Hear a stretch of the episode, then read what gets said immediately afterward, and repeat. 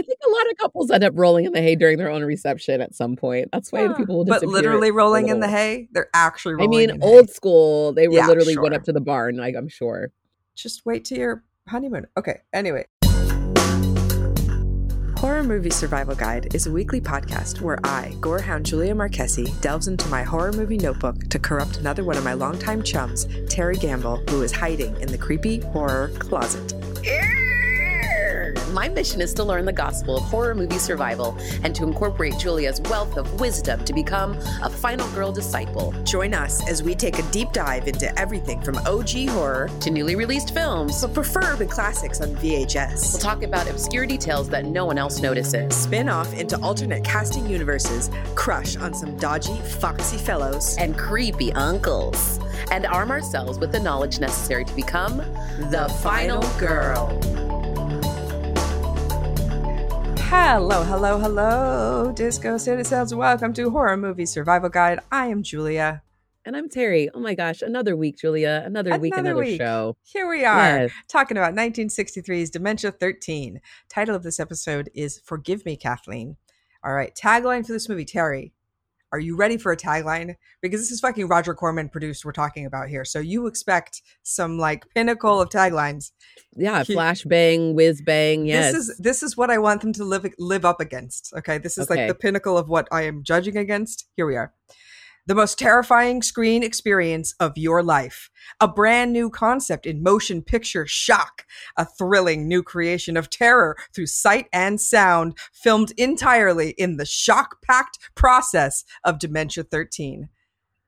Come on, applause. That's a lot. That's a lot. I think It's- they oversold the shit out of it. I mean, it's, that's it's, what, but that's what you want from a Corman movie. You expect them to oversell it, right? Like this is, I of was course, it's like, not. it's good, but it's not all. I don't think it's that. Like, I think now. but I'd isn't the like, point of a tagline to sell you to see the movie, right? No, like, wouldn't you want to see that? Yes, the combination of that, but you also want to like manage expectations. That's the one thing I learned in sales. Like, do you know what I mean? No, so if oversell it. That's where most people I think the dissension of like people being like, I thought it was going to be this. You go to see this movie, and it's not going to be all of that. It's going to be great. It's great, but it's Right. not that. Sure, okay, but we So look, I we talk I we talk worry, about I worry about the hyperbole being over overhype. okay, but we talk about so last week we talked about the Fury, right? Yeah, And their tagline: "An experience in terror and suspense." boring. Right? Like so falls so flat. And, like that movie's worth better than that. Yeah. You know, like a better tagline. I feel like you could almost use the tagline that you just did right now for Yeah. that instead Sure. because you got like I mean literally like explosions and all kinds of stuff happening like that movie did have all of that. sure. It's funny it's just funny that like they could they you could probably switch the taglines for these movies and they would work. Mhm. Yeah. So this movie was written by Jack Hill and Francis Ford Coppola. This is uh, directed by Francis Ford Coppola. Uh, so let's head out. A couple on a boat.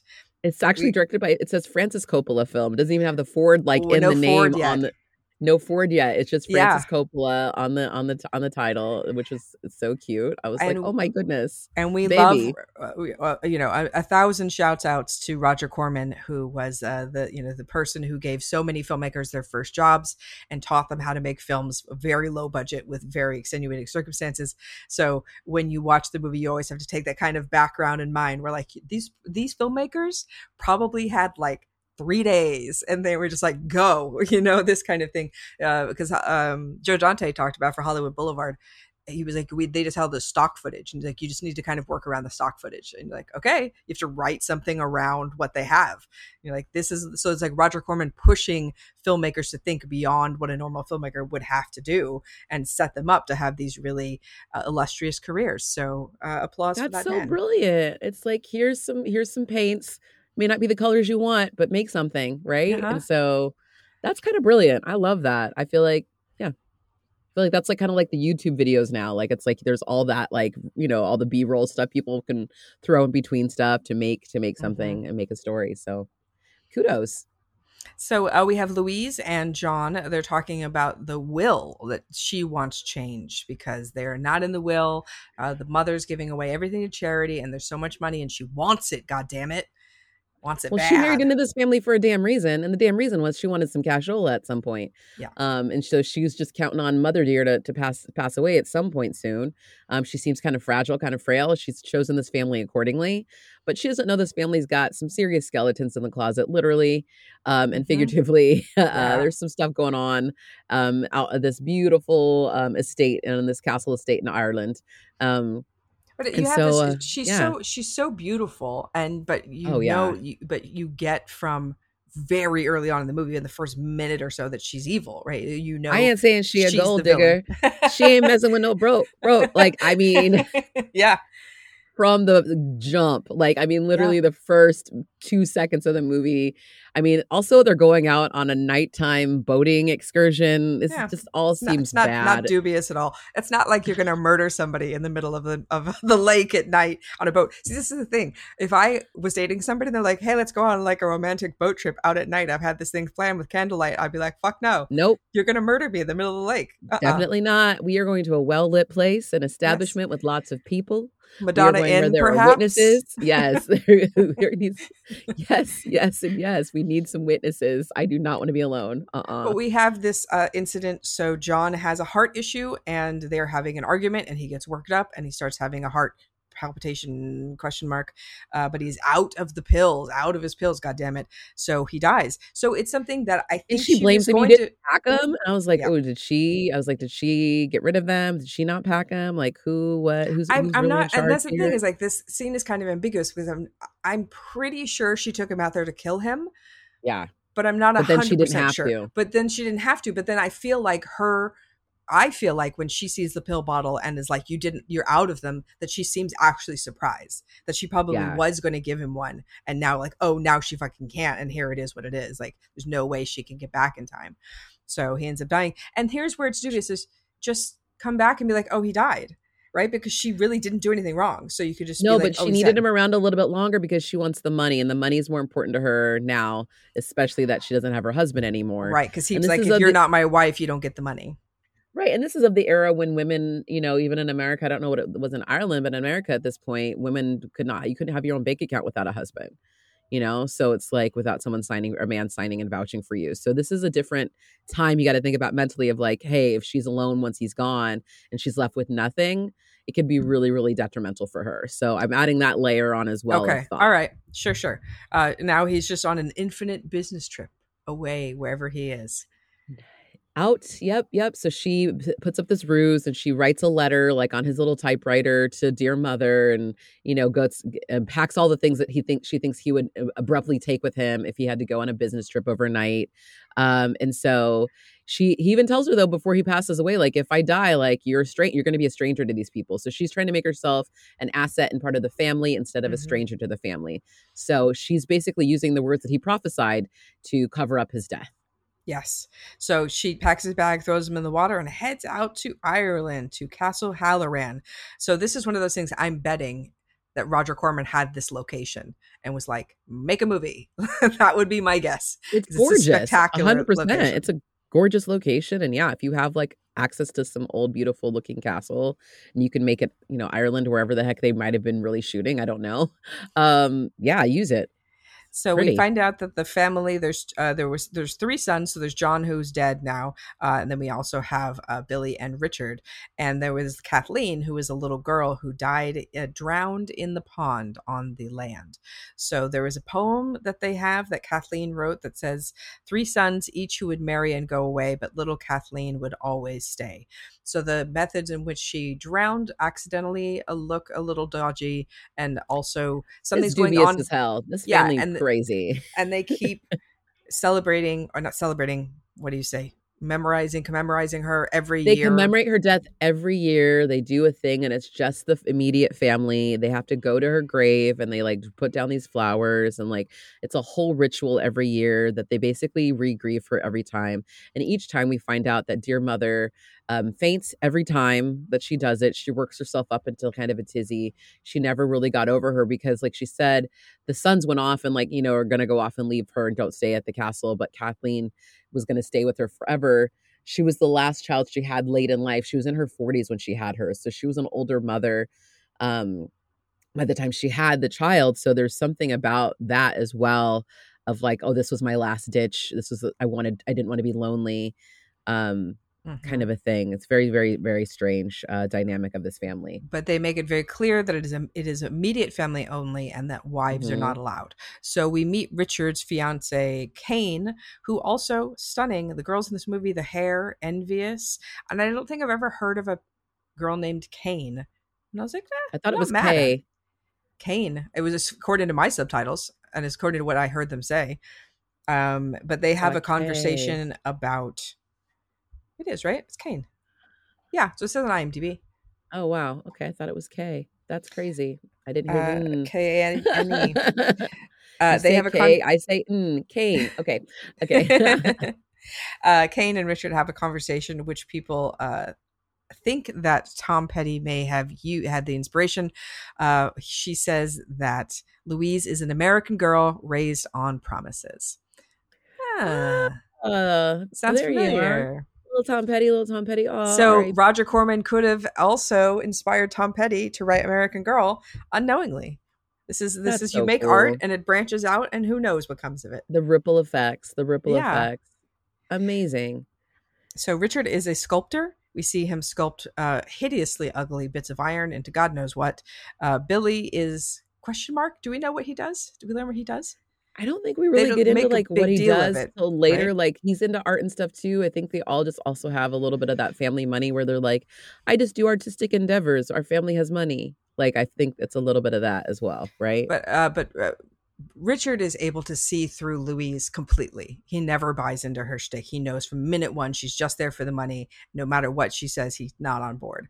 Uh, Billy right. seems a little bit more flexible, a little bit more on her side. He's younger, um, mm-hmm. but he tells uh, Richard tells Louise, "You got your built-in. You're like keep your eye off of me. I see you looking at me, and like stop it because I see what you're doing." Yeah, because she, he's like, you find a way basically to like angle in on everybody. Like, I see how you work a room.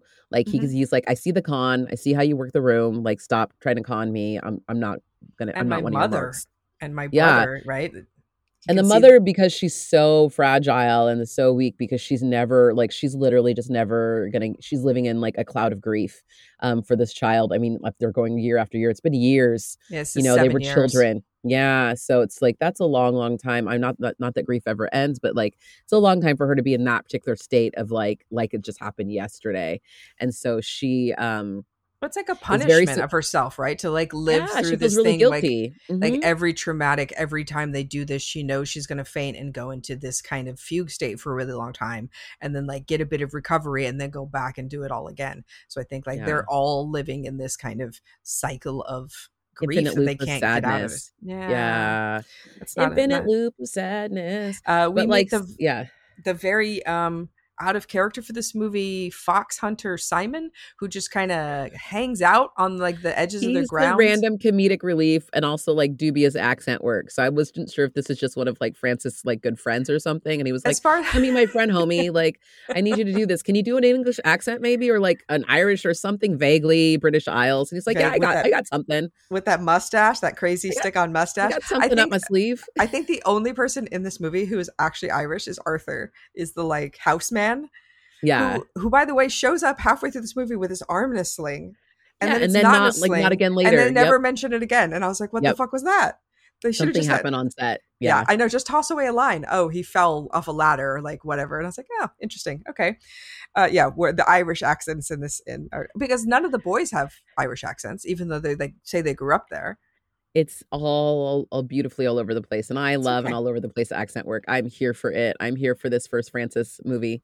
Um and so um yes we love simon so he's just randomly out there on their grounds and he knows he's not supposed to be on the grounds because the halorans are very private and very weird and they were like please don't hunt on our grounds because basically they know there's probably ghosts around there and he don't they don't want to like him to mess with the ghost is what it looks like or what it sounds like. and also just like. sketchy dude get off our fucking property just go fox hunt somewhere else you're in Ireland. How many foxes are there? A billion. Like a lot. So, so they have Kathleen's funeral ceremony where mom predictably collapses because she says she, one of the flowers died the second it touched her grave.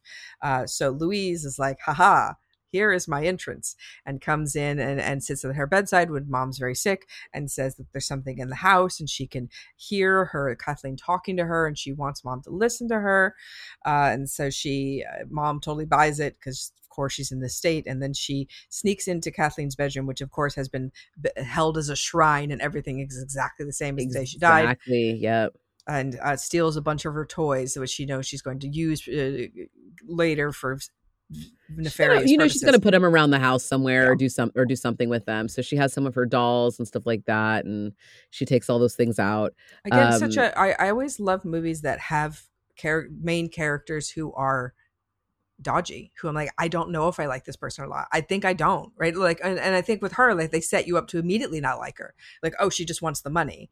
So i think you but you're going through with her as the main character. It kind of reminds me this movie reminds me a lot of, of, of Psycho actually, and the kind of setup of having this really pretty girl coming in and like, but she's done something wrong, and like you know she's not a good person, so following her along, but they're also look like they look, and you're like, oh well, but then that they use the looks to you know further well, that's the how con. She gets away with so much, exactly. yeah. That's like that's like clearly you know part of it. She looks like an angel even though she's not, um, and uh you know it, it's interesting too i wonder how like the flower died like was that really you know was that really you know the ghost of like you know of, of john mm-hmm. coming back like to like make that happen was that the ghost of kathleen so there's all these like qu- kind of question marks out there of like what's actually real and what's not mm-hmm. as far as like the ghost situation in the house um, yeah I, so, I guess I, d- mm-hmm. I never really uh, watching this like i know there's pretend ghosts you know she's making them think there's a ghost but i never really considered there actually being a ghost Oh, I like, did the whole time. I was like, oh, really? oh, Kathleen is like fucking with them too, because it's like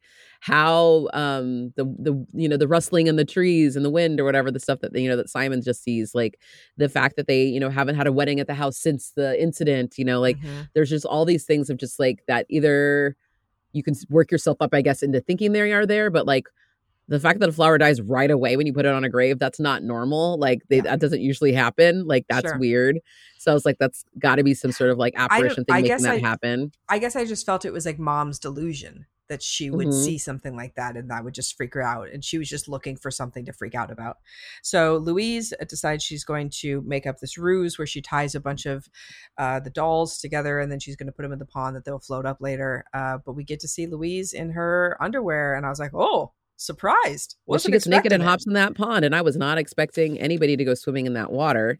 A because I was just murky like, as fuck. Mm-mm. Um, but she she hops on in there and uh, ties those you know dolls down by uh, what she ends up finding is an underwater grave for Kathleen, like a like a, a tombstone. And that's not, I don't think, what she was expecting to see down there because she has an above ground grave already. Mm-hmm. So that was a little off putting for her. And all of a sudden, someone's going to come up behind her onto the shore as she comes out that water with an axe and kills her good and drags her along the riverside. Yeah, she gets axed in the noggin. Next day, we meet Dr. Caleb, who comes to join them for lunch and says, Mom's doing okay. Mom's fine. Don't worry about mom. She just needs to rest even though we know this happens every year. Mom needs some like serious psychiatric help.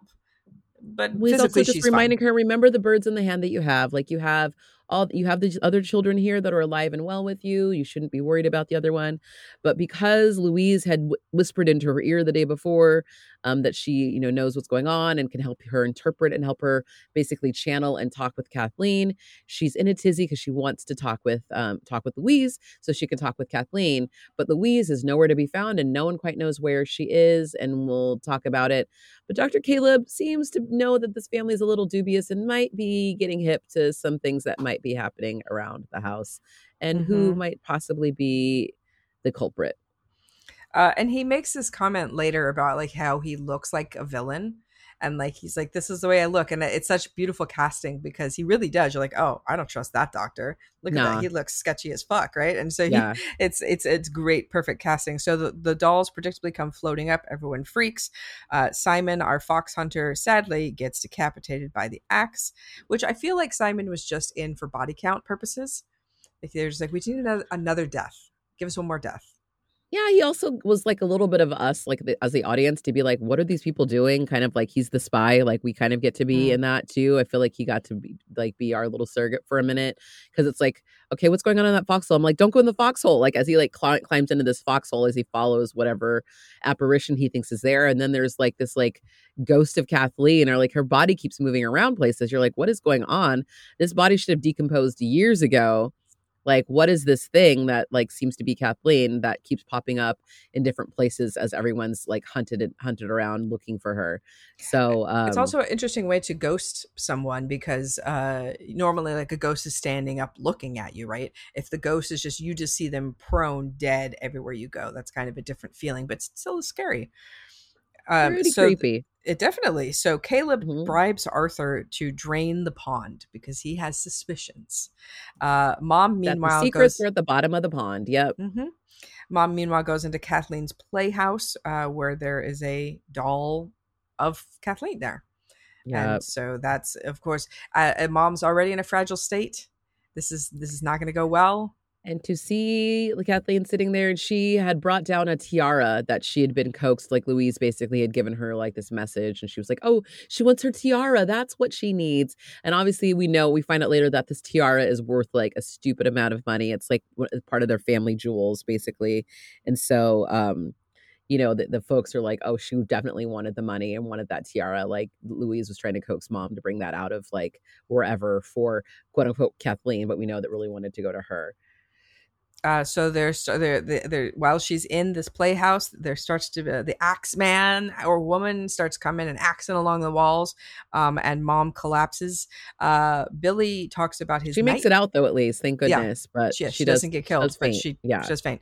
Uh, Billy tells us about his nightmare about how he has this recurring nightmare about his mom uh, being mad at him and um, murdering him in the pond, uh, but also that Richard is the villain in his dream that climbs up the wall that is there to say he says says someone is insane in this room, uh, uh, someone else is insane in this room, and it's the mom. So we think, okay, Richard and the mom are insane, but Billy is okay. This is the message my, the nightmares are giving us. Yeah. And so it's in interesting too when the reason he's like saying he doesn't want to go to bed because he doesn't want to have that nightmare, but he's also sitting there and playing with wax and letting watching it drip and like doing this thing with the candle, which is mm-hmm. kind of very like strangely off putting. And it's like, okay, like what is he doing with the wax and why does that help him somehow? I feel like um, this family's just odd. So I don't really question. Well, I think it. we get the payoff later because yeah, we, we do, out definitely. what the thing's made out of wax. But I just was like, oh, I didn't think about it till like looking at this now. I'm like, oh, I wrote down notes that he's playing with wax, but I didn't put it together till till later. Mm-hmm. So, um, yeah, you know, Ar- Arthur drains drains the drains the the pond, and you know, um, yeah, yeah, yeah. That, so they, they find... go for like a drink together though too. He gets him to he takes Billy and like coaxes him to, for a drink out at a pub, and Billy's like, I don't drink, I don't, I don't like to do that, and they they have a, a, a good sit down conversation about about like you said the dreams and stuff, but also mm-hmm. Dr. Caleb seems to be very wise and hip to Billy here. Like, hmm. yeah, he's like, let's and go you notice the and, doctor's like, not drinking, yeah. but he's giving him the elixir. yeah, he is. Drink some more. Drink some more. That that mm-hmm. kind of mm-hmm. push for sure. Mm-hmm. Um, and he said he says that he thinks Louise is hiding out there.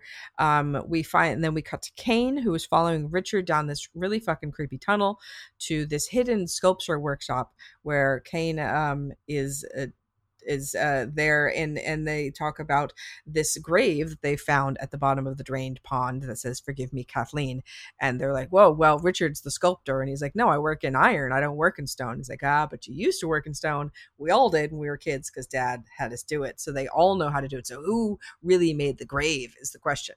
Right so that that's like, no, you did. It's your fault. No, it's your fault. No, it's yours. No. So it's like everyone's kind of, you know, trying to figure out figure out who the real culprit is.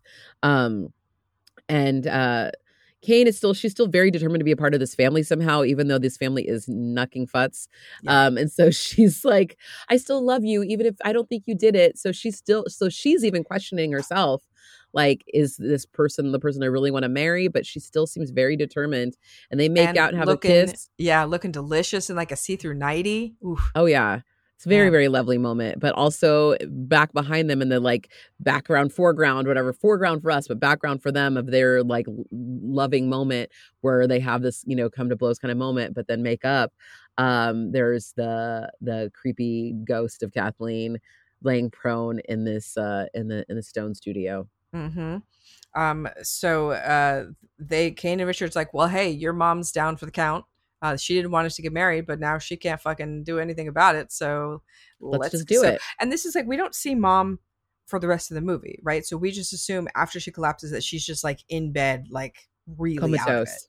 Okay. Yeah, like I just imagine they've just got her like on all the drugs and okay. are just like helping her just like you know because if she comes back to after she's seen the ghost of her daughter like that i think she's never going to be the same or what she thinks is the ghost of her daughter yeah i think as much as she wanted to see her seeing her like that and then then also being attacked by an axe potential axe murderer right after might send you off like she was already very very very fragile to begin with from the beginning yeah. of the film as established i don't think she's going to be around anymore and so um, they have a big old wedding in the house anyway at castle haloran um, but during the wedding all of a sudden richard disappears and kane is like looking frantically for richard the whole time.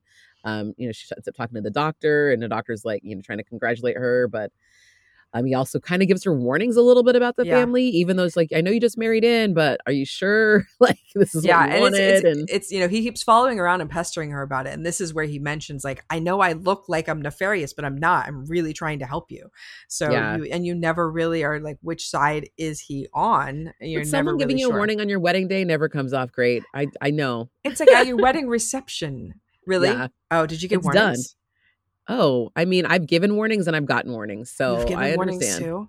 Wow. Oh yeah, you have yeah. to. You have but to nobody, nobody listens, right? Like you're already, no. you're already in by that point.